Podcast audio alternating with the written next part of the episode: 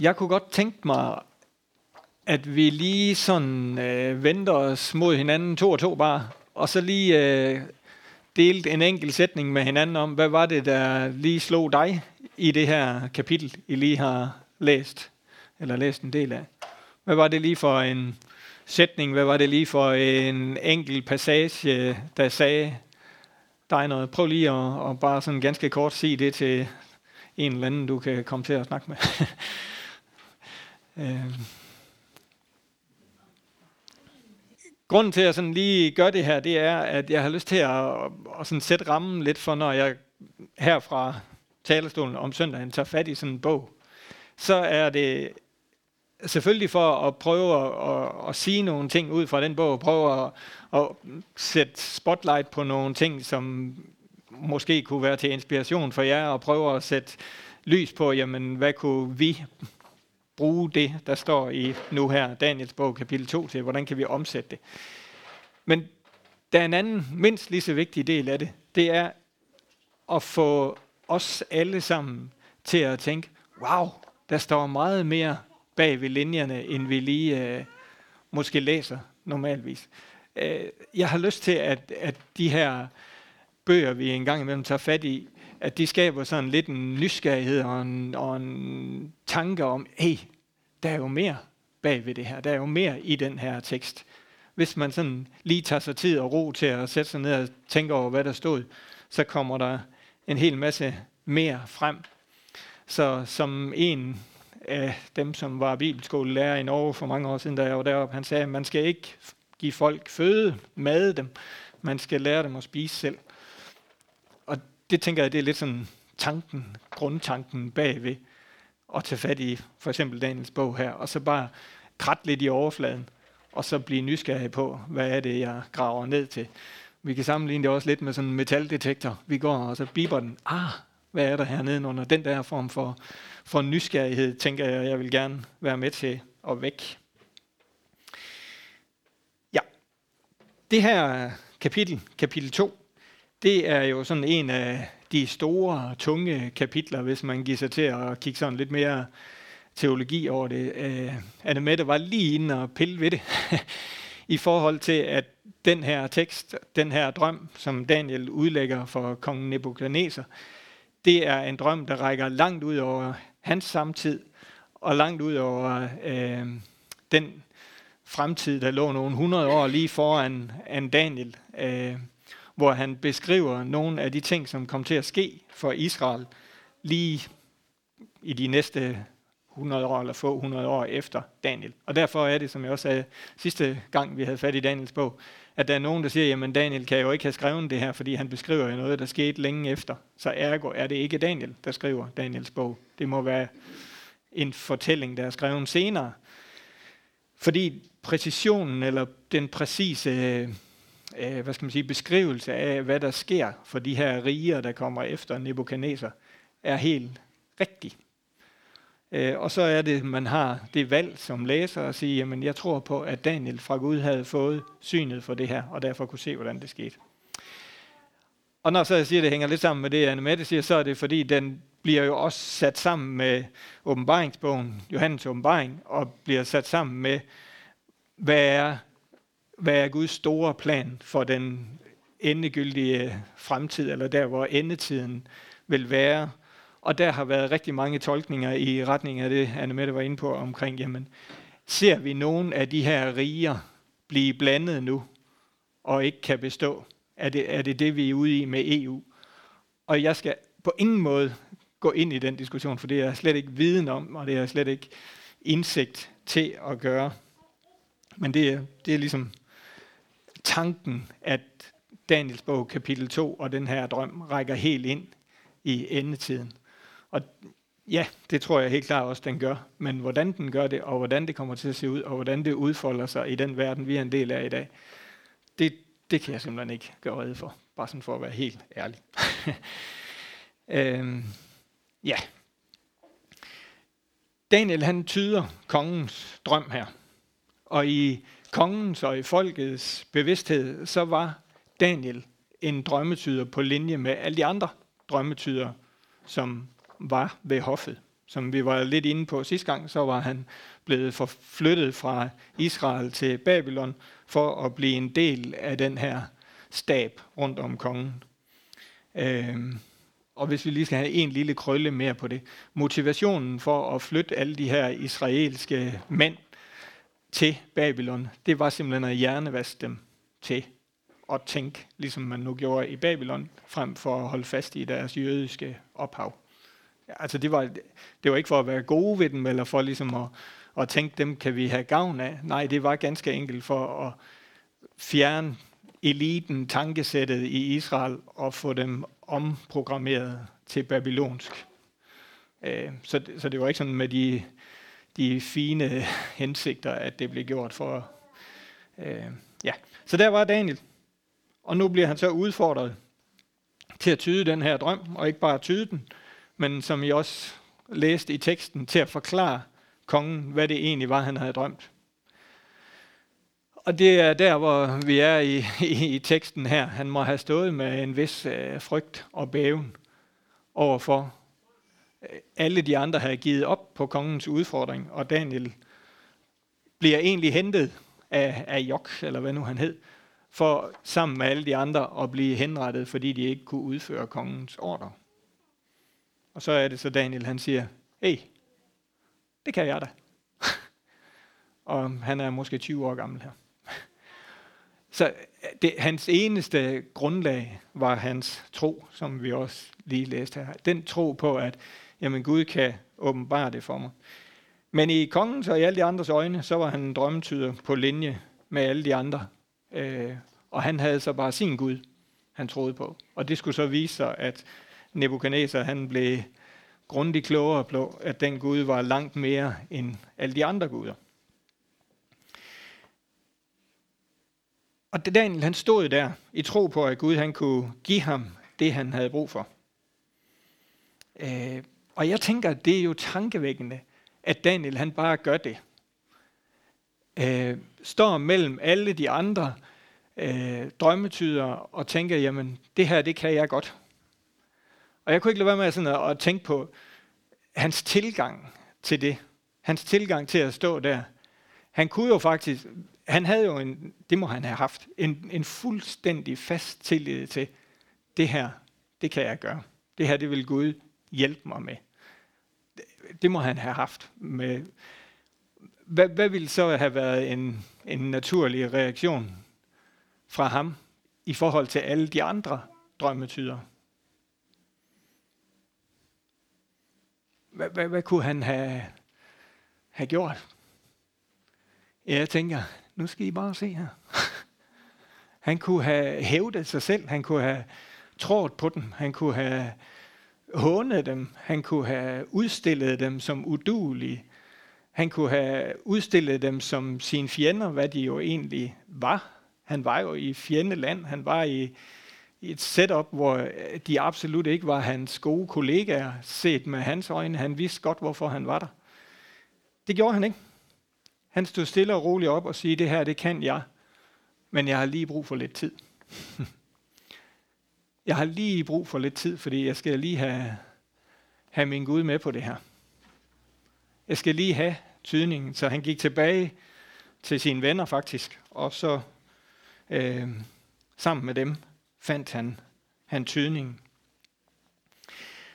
Og hvis vi lige sådan skal, skal blive omkring det her, øh, så springer vi lige frem til, da han har tydet det, så beder han faktisk kongen om at skåne alle de andre. De, som ikke kunne klare opgaven, kunne han jo have sagt til kongen, ved du hvad, var det ikke en idé? Og så var han ligesom af med dem. Det gjorde han jo ikke. Han, han, han, I sin store visdom og magt, som han endte med at få, så skånede han også dem. Og kan vide, om han fortrød det bagefter, når man så læser videre i Daniels bog, hvad han måtte igennem senere hen, af de samme folk, som så totalt øh, underløb ham, eller to ja, fusen på ham. øhm, ja, men det gjorde han i hvert fald. Han stod med sin store indsigt og viden og skånede de andre.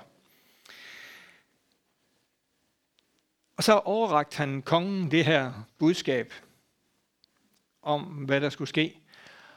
Og jeg tænker sådan, øh, kongens udmelding til de her drømmetyder, det ved jeg ikke, om I bed mærke i den, den første del, I læste, øh, hvor kongen han sådan meget bestandt melder ud og siger, hvis ikke I kan klare opgaven, hvis ikke I kan fortælle mig, hvad jeg har drømt, øh, så kommer I på vand og brød i 14 dage.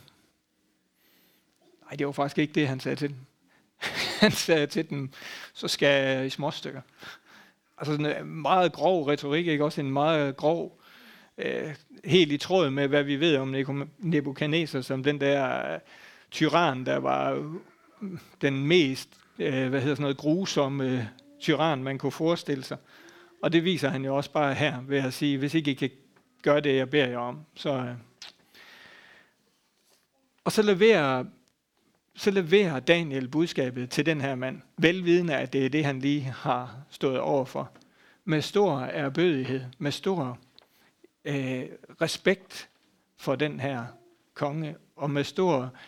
Han, han ophøjer faktisk lidt hans visdom, da han leverer budskabet til ham. Igen, totalt ydmygt kommer Daniel og siger, min Gud har fortalt mig det her om, hvad din drøm er, og hvad din drøm betyder. Og jeg tænker, at den der tilgang til det, som jo i udgangspunktet var Daniels fjende, nummer et, det synes jeg er helt vildt imponerende. Øh, hvordan i alverden kunne han øh, ikke bruge den her situation til at tryne? Han vidste jo godt, hvad det betød. Han vidste jo godt, lige om lidt Nebuchadnezzar, så, så smuldrer dit rige. Men han, han, han giver ham budskabet med stor ydmyghed over, det er det her, min Gud har fortalt mig. Og lad egentlig så Nebuchadnezzar selv finde ud af at slutte sig frem til, hvad der skal ske med det. At han så nok ikke tager verdens bedste beslutning og gør ved det, det, det kan vi så også læse.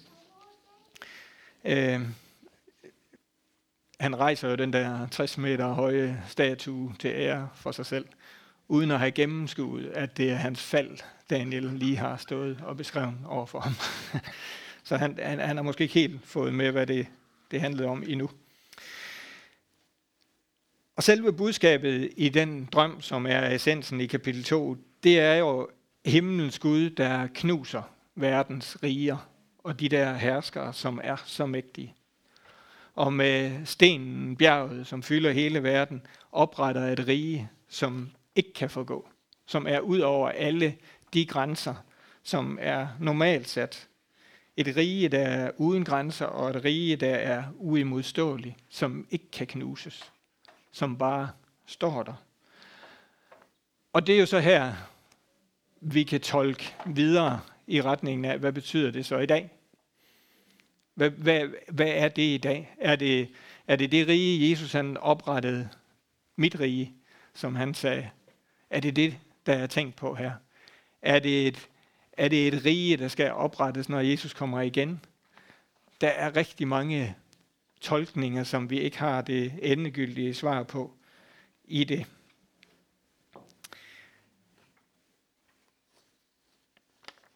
Ja. Og det er, det er her min, min indsigt og viden, den stopper, og I må tænke lidt selv videre, eller læse videre. Øhm, hvad sker der så med Daniel her, efter han har udlagt kongens drøm? Øhm, jamen han bliver forfremmet. Øh, kongen han, han får udlægningen, han får beskrevet den drøm, han havde. Øh, og igen, så kan man jo spørge sig selv, hvorfor havde Nebuchadnezzar brug for at få den her drøm og vide, hvad var det, han var... Øh, vidste han ikke, hvad han havde drømt, og havde brug for, at der var nogen, der fortalte ham det igen, fordi han havde glemt det? Eller vidste han udmærket, hvad han havde drømt, så han havde brug for nogen, der kunne bevise over for ham, at vi, vi har en indsigt, som er højere end, øh, end normalen, kan man sige. Ikke også? Altså, var det for at prøve de her drømmetyder af, at han spurgte efter drømmens indhold, eller var det reelt, fordi han havde glemt det? Og, og det, det er jo sådan et, hvorfor skal vi tænke på det? Men jeg tænker faktisk, at det er, uanset hvad grunden var, så ramte Daniel gennem det, han havde fået indsigt i af Gud. Uanset om det var Nebuchadnezzars listige prøve for at prøve dem af, eller at det var, at Gud han ville fortælle folket og Nebuchadnezzar noget gennem den her drøm. Øh, ja. Og så bliver han forfremmet. Han bliver forfremmet til sådan en form for næstkommanderende lige efter Nebuchadnezzar. Han får den højeste stilling lige efter. Øh, og igen, så i den, på den plads, så må Daniel jo have fået en enorm magt. En enorm betydning og en enorm indflydelse på rigtig, rigtig mange ting i Babylon og i det her rige. Øhm, og hans tilgang til at have den magt, jamen det er, at han går ned og deler den med sine venner. Han går ned og siger, jamen, jeg har brug for, at de, der har stået sammen med mig, de tre venner, at de også får del i den her øh, magt og i den her velsignelse og i den her indflydelse. Han beholder den ikke bare for sig selv. Og han fortsætter med at være tro over for de værdier, han har haft hele vejen igennem, uanset at han får al den her ære, og han får al den her øh, indflydelse, så bliver han ved med at holde fast i sine værdier. Han giver ikke køb på, hvad det var for nogle værdier, han stod for. Og det kan vi jo godt trække over til parallellen til os selv. Når vi bliver velsignet med ære og rigdom og alt muligt andet, holder vi så fast ved de værdier, der bragte os til det. De værdier, der var grundlaget for den velsignelse, det nu måtte være. Eller opstår der lige pludselig nogle nye værdier, når vi får succes, eller når vi får ære, eller når vi bliver ophøjet? Er det så de samme værdier, der kendetegner os? Og det her, det kunne jeg godt tænke mig at bruge til sådan en lille øh, krølle for at samle op på sidste gang, jeg talte om Daniels bog. Der var nemlig et par stykker, der var så venlige på den rigtig gode måde at komme og give mig nogle kommentarer på det, jeg nu havde sagt. Og det synes jeg var rigtig fedt. Så hvis du har lyst til at, at gøre det, når nu jeg har talt her i dag, eller alle mulige andre gange, så endelig gør det. Jeg synes, det er så dejligt, at der er nogen, der kommer og siger et eller andet. Hey, har du tænkt på det, eller har du tænkt på det, eller hvad mente du med det? Agtigt. Det, som jeg snakkede med en om, det var, det var Valle, jeg snakkede med om. Det er ikke nogen hemmelighed. øhm, det var det her med at holde fast i sine værdier, og holde fast i, sidste gang snakkede vi om, at han holdt fast i at spise den mad, som han vidste, han kunne spise, der var ren for ham. Det, som øh, var den jødiske øh, mad frem for kongens mad, som var afguds øh, mad. Altså den, den gode mad, kongen serverede for Daniel, som egentlig var, var offermad, og som Daniel han ikke ville spise på grund af sin tro men han holdt fast i sine grøntsager og det, der hørte til hans jødiske sammenhæng. Og så spurgte jeg sådan lidt ud, hvad er det så, vi skal lade være med at spise? Øhm, og så kom Valli ganske klogt og sagde til mig, at jamen, der er jo det her med, at det er, det er ikke det, der kommer ind, der gør os urene. Står i Peters, nej, ja, et eller andet sted i hvert fald. Øh, men det er det, der kommer ud af os, der gør os urene. Og vi kender måske beretningen om, om bordet, der bliver sænket ned med alt det der mad, som de normalt ikke må spise, og hvor der bliver sagt, det her, det, er, det må I gerne spise, fordi det er ikke, hvad der kommer ind, men hvad der går ud, der gør et menneske urent. Og så tænkte jeg så ved mig selv, okay Svend, hvad, hvad, hvad, hvad er parallellen så? Hvad er det så, vi skal holde fast i, hvis vi skal holde fast i det, der er, der er vores tro i dag? og ikke give køb på vores værdier, ligesom Daniel ikke gav køb på at spise den mad, som på det tidspunkt var uren for ham. Hvad er det så, vi skal holde fast i? Hvad er det, vi skal lade være med at give køb på, for at passe ind i den verden, som vi er en del af? Øh, og der kom jeg faktisk lidt frem til at fundere lidt over, øh, kan vi, kan vi holde fast, når samfundet siger mig først, og Bibelen siger min næste? Er det, er det det, der er Nye Testamentets og vores tros parallel til at ikke bare gå med på, hvad de andre spiser? Er det det, som, som vi skal holde fast i, når vi bliver udfordret? Eller fra bjergprædiken, vend den anden kind til? Det er jo heller ikke det, som, som vores verden rundt om os, som vi kan så igen tage parallellen til, til vores babylon den verden vi er sat i, den sammenhæng vi er sat i. Er det det, som er udfordringen for os, mere end det er, om vi skal spise svinekød eller gulerødder, som var Daniels udfordring her. Øh, er det, at når der verden siger rautere, så siger Bibelen giv. Og nu, nu, nu har jeg nok sporet jer ind på tankegang. Og så, så, er, så nu har metaldetektoren lyst, og så kan I selv grave videre. Så kan I selv tænke videre. Hvor er mit, øh, hvor er min udfordring for at holde fast i det, som er de værdier, der kendetegner min tro? Der kendetegner min, øh, det rige, jeg kommer fra. Guds rige. Og hvor er det, jeg bliver udfordret på det af det samfund, jeg er en del af. Så tak for krøllen. Den fik mig lige til at tænke videre. øhm, I de næste kapitler, hvis vi havde læst videre her, så bevarer Daniel sin tro. Han bevarer sin tilgang til Gud. Han bevarer sin ydmyghed overfor, at det er Gud, der gør det her muligt for ham. Det er Gud, der gør det muligt for ham at være i Babylon. Det er Gud, der gør det muligt for ham at være kongens øh, guvernør og kunne være i den rolle. Øhm, og selvom han igen og igen kommer til at opleve svigt fra de andre, fra dem, der er rundt om ham, så holder han fast i sin tro. Selvom han igen og igen kommer til at opleve, at, at, at det hele falder til jorden for ham. At det hele det falder øh, ud af hans hænder.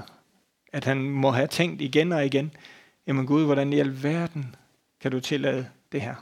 Hvordan i alverden kan du kan du lade mig være i den her situation, og så tænker jeg, at jeg skal komme videre. Det tænker jeg, Daniel han må have tænkt rigtig, rigtig mange gange. Øhm, ja, der er mange, der vil ham til livs, og vi kender historierne om, at de bliver smidt i den glående ovn, hans venner, og de bliver smidt for løverne, og hvordan de er helt ude på kanten af, jamen kommer vi, kommer vi videre herfra.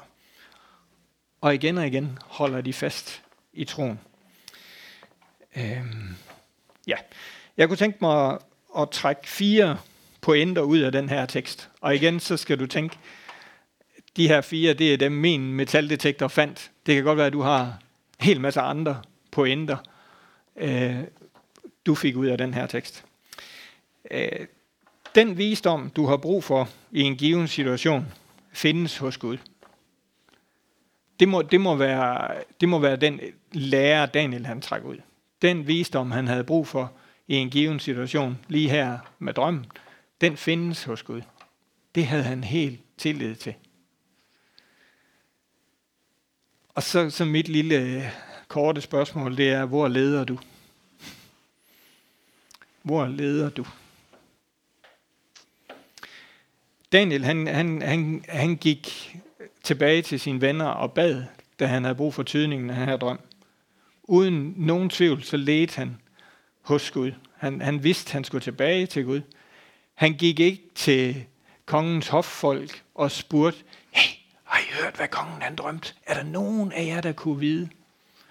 Det kunne jo godt være, at der havde stået en på lur natten, da kongen han drømte, og havde fået et lille fli af, at han havde sagt et eller andet i søvne. Han kunne jo godt have gået ud i omgivelserne og prøvet at finde små clues, som kunne give ham den her drøm. Som kunne give ham visdommen til at finde ud af, hvad, hvad det var, kongen havde drømt. Han kunne også have gået rundt til alle de andre sandsigerske ting og spurgt, har du en lille fli af det? Han gik til Gud og bad for at finde den visdom, han havde brug for. Hvor leder du? Nummer to, sammen med sine venner bad han. Han gjorde ikke det her alene. Han, han, han, han gik tilbage sammen med dem, han var i fællesskab med i sin situation og bad. Han var ikke sådan en øde ø, en øde supermand, der tænkte, nu det her, det kan jeg klare selv. Han vidste godt, han havde brug for nogen at bede sammen med, for at få den her visdom. Og nummer tre, han gav æren for det, der er Guds, til Gud. Dengang han havde fået klarhed for, hvad det var, kongen havde drømt, hvis vi nærlæste vores kapitler her, så styrtede han ikke op til kongen for at redde sit liv og sige, nu skal du bare høre. Nej, han tog sig tid til at prise Gud. Han tog sig tid til at sige Gud tak for den visdom, han havde fået sammen med sine venner. Han tog sig tid til, både inden i sig selv, men også over for Gud, og gik ud af æren. Og det tænker jeg er utrolig vigtigt i forhold til, at han kunne holde sig ydmyg, og i forhold til, at han kunne levere det her budskab til kongen på den måde, han gjorde. Jeg tænker, det modvirkede stolthed. Hvad gør du med den viden, med den velsignelse, Gud han giver dig? Hvor sender du takken hen først? Jeg har i hvert fald nogle gange, Ej, nu skal vi bare se her. og gå derhen først. Og så glemmer jeg egentlig at få rettet fokus imod, hvor kom visdommen, velsignelsen fra? Og hvem skal dybest set have æren? Og den sidste, han delte velsignelserne med de andre. Han, han, han øh, hævdede sig ikke med at gå ned til vennerne og sige, jeg er lige blevet forfremmet. han delte den med de andre. Han delte den velsignelse, den ting, han havde, havde opnået sammen med Gud, med dem, han var sammen med her. Ja. Og nu kommer de der teenager, der sidder oppe i kælderen. Fordi nu skal jeg nemlig bruge lidt hjælp af Joachim. Du øh, bliver simpelthen udstillet totalt. Nej, jeg skal nok være god venner. Kom du herop. Øh, jeg har lavet et lille oplæg, som, øh, som gik på, det første spørgsmål, det var egentlig, Øh, jeg skal nok komme tilbage til at knytte det sammen med det, jeg lige har sagt, men uh, det første spørgsmål, jeg havde stillet til jer, det var egentlig, hvor lang er en teenagers hukommelse? Det ved jeg ikke, om du kan svare på. Men nej, det, det behøver du ikke svare på. Så. det gik egentlig lidt på, om du kan huske sidste søndag, du sad hernede. Hvad, hvad, hvad havde vi gang i der? Det var ham, der manden, som stod og talte. Ja, skal vi have en mikrofon til Joachim, fordi ellers, så ved jeg ikke, om Robert han kan tænde den her. Det kunne han. Prøv at komme herhen og snakke ind i den her. Var det ikke ham manden, som stod og talte? Sådan jo, og hvem var ham manden? Kan du huske, hvad han hed? Nej, det kan jeg ikke. Han hed Jørgen. Det er rigtigt. Ja, kan du huske, hvad han snakkede om? Øh, det var noget med noget, noget Vietnam. Viet. Ja, det var en del af det. Vietnam. Vietnam, det er et land i Asien. Ja, det er fuldstændig rigtigt. Jeg synes faktisk, at du er god indtil videre, Jørgen. Han, han havde sådan et, en, en, en gennemgående ting, han, han, øh, han brugte i sin tale noget med... Han beskrev sit liv som et Lise, hun giver et clue der. Ja, nemlig. Lige præcis. Vil det sige, at 40-45 år i til er længere end... Nej. Øh, det gjorde han nemlig, og det, det er lidt det, vi skal have fat i. Jørgen han beskrev sit liv som en, et løb, og vi alle sammen ligesom blev sat ind i hans tanker om, at det her løb, som livet er, det måtte vi træne til, og vi måtte spise rigtigt, og vi måtte øh, være udholdende, og han satte sådan nogle ord på det. Og jeg, jeg tænkte egentlig, at når nu I sad og hørte det her, så kunne det være meget sjovt at ligesom lige sådan få fat i det og få ind under huden. Og nogle gange, så er det jo sådan, at vi føler, at vi løber og løber og løber. Og det er bare en lang, lang, sej kamp, og vi tænker, wow, det her, det er, nu kan jeg snart ikke mere. Og sådan tænker jeg faktisk også, Daniel han må, må have haft det i de der antal 60 år, han nu var ved Babylons konge der. Han må have tænkt, det her det er godt nok et langt løb. Det er maraton gang af et eller andet. Og igen og igen blev han, måtte han bare kæmpe, og så synes han ikke rigtigt, han, han, han kom nogen vegne. Øhm. Og det kunne jeg godt tænke mig, at vi skulle illustrere med den her fitness-elastik her. Fordi jeg tænker, at det må være, både for Daniel og for os, nogle gange sådan her. Og nu har jeg brug for at få den her elastik forankret i den ene ende, i noget stabilt og noget tungt, og noget, der ikke flytter sig. Og det, jeg tænkte, det var Niels.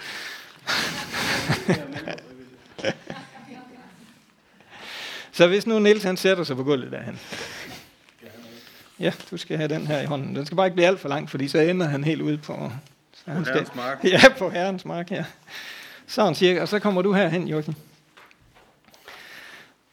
Og så gælder den her, det er næsten stormester, hvis der er nogen jer, der ser det. Træk den her elastik længst muligt ud. Gå længst muligt med den her elastik. Du skal have godt ved den, jo, det ved du jo godt. Du har prøvet det før. Ja. Og det var så rigeligt. Nu er der lidt en væg, ja. Ja, så korter vi elastikken af, ja. Og så, så må du gerne rende tilbage til Niels. Eller, oh! Nej, du skal lige blive siddende, Niels. Du skal lige blive siddende, Niels. Så godt nok er du rystet. Men, ja. ja, det var da godt, han øh, havde skjort på ham igen. Så sådan tænker jeg, det nogle gange er for os, at vi løber og løber og løber, og så lige pludselig så er elastikken ikke længere, og så, buff, så ryger vi tilbage, eller vi slipper elastikken. Vi går af løbet, vi står af løbet. Der er nogle ting i vores liv, der kan hive os af løbet, eller hive os tilbage igen. Og det tænker jeg nogle gange, vi kunne sætte ord på. Hvad er det, der nogle gange hiver os væk? Hvad var det, Daniel han skulle passe på, da ikke hiver ham ud af samværet med Gud? Hvad er det, der skal til, for vi bliver i løbet? I må gerne bare tænke over den. Øhm, nu tænker jeg så, Joachim, hvis nu at vi skal gå længst muligt med den der elastik, så skal Nils bagud, ja. Så kan vi i hvert fald komme længere, fordi vejen ikke var længere. Men hvis nu vi forestiller os, at vi bare går og går og går, hvordan kommer vi længst muligt med den der elastik? Ja, vi kunne gøre elastikken længere, og så når vi når helt derud til, til vejen, og vi ikke kan længere, så ryger vi virkelig tilbage, og så får Niels virkelig... Du øh, kan på, Niels holder fat i elastikken. Ja, Bare gå med elastikken, ikke andet ja, du har set stormester. Så vi kunne også bede ham der, Niels, om at slippe elastikken. Så kan du prøve at gå med den. Ja. Se, så kan han gå virkelig, virkelig, virkelig, virkelig langt. Ja. Og det tænker jeg faktisk er sådan en lille illustration på, at nogle gange, så glemmer vi simpelthen at bede det, der holder os tilbage, om at slippe. Vi kæmper helt vildt for at strække den der elastik lidt længere, lidt længere, lidt længere, lidt længere. Men vi glemmer at bede det, der holder elastikken om at slippe. Det, der vil trække os tilbage og ud af... Du må gerne sætte den ned igen. Det, der vil trække os tilbage og ud af... Nu må, de, du må også gerne sætte den ned. Niels. Det, der vil trække os tilbage og ud af løbet. Vi glemmer simpelthen at bede det om at slippe. Det kan godt være, at vi ikke bliver af med det. Og hvis nu Joachim han rendte rundt sådan til daglig med den der elastik øh, bagefter sig, så kunne det jo godt være en gang imellem, at der kom en Nils og tog fat i den igen. Og så, ah, så bliver det sejt. Og så kæmper vi og kæmper vi og kæmper vi. Indtil det går op for os igen. Hey, jeg skal have elastikken til at slippe. Det kan godt være, at vi er en del af den her verden. Det kan godt være, at vi er en del af, at indimellem så bliver vi fanget. Indimellem så bliver vi bremset af elastikken. Men vores virkelighed er også, at vi har fået lov til at bede, og vi har fået lov til at sige til Gud, nu skal det slippe. Nu skal det slippe. Og der tænker jeg, at vi har vores, vores udfordring, ligesom Daniel, at gå tilbage til vennerne og sige, hey, jeg har simpelthen brug for, det slipper. Jeg har brug for visdommen til, hvordan kommer vi videre herfra? Hvordan ender vi med ikke at blive rykket ud af løbet? Det ville jo i den grad have været Daniels alternativ, hvis ikke Gud havde givet ham visdom. Jeg tænker ikke, Nebuchadnezzar han havde tøvet så længe. Så jeg håber, du kan tage den her illustration til dig, og husk at være med til, også til teenageåren. Øh, en gang imellem, så det, der holder os tilbage, det, der vil hive os ud af løbet, så må vi også gerne bede om, at det slipper. Nej, Det skal ikke få lov til at holde mig. Det kan godt være, at jeg ikke bliver af med det, men det skal ikke bremse mig. Ja. Vi øh, skal bede sammen nu. Far i himlen, tak fordi, at vi kan få lov til at søge vores visdom hos dig. Ligesom Daniel han gjorde. Tak fordi vi kan få lov til at, at vende tilbage igen og igen, når vi har brug for fra visdom, når vi har brug for, at du griber ind, når vi har brug for at mærke, at du har alle kongers magt i dine hænder og kan med et slag knuse det, med et slag gøre det anderledes. Far, jeg beder om, at vi må få lov til at se storheden hos dig, og få lov til at finde tillid i den storhed, til at du kan hjælpe os videre i det løb, der er vores. Ligesom du hjalp Daniel videre i det, der var hans. For jeg beder om, at vi også i de her næste dage, der kommer, må få lov til hver især at mærke, at ting, der holder os tilbage, ting, der forhindrer os i at, at løbe videre og fuldføre løbet, at det slipper. At den der fornemmelse af at stramme til og blive rykket tilbage igen og igen på nogle områder i vores liv, at det må få lov til at blive brudt. At vi igen må få lov til at løbe frit i det løb, du har sat os i her. Far, tak fordi, at vi kan være i den tillid til dig. Amen.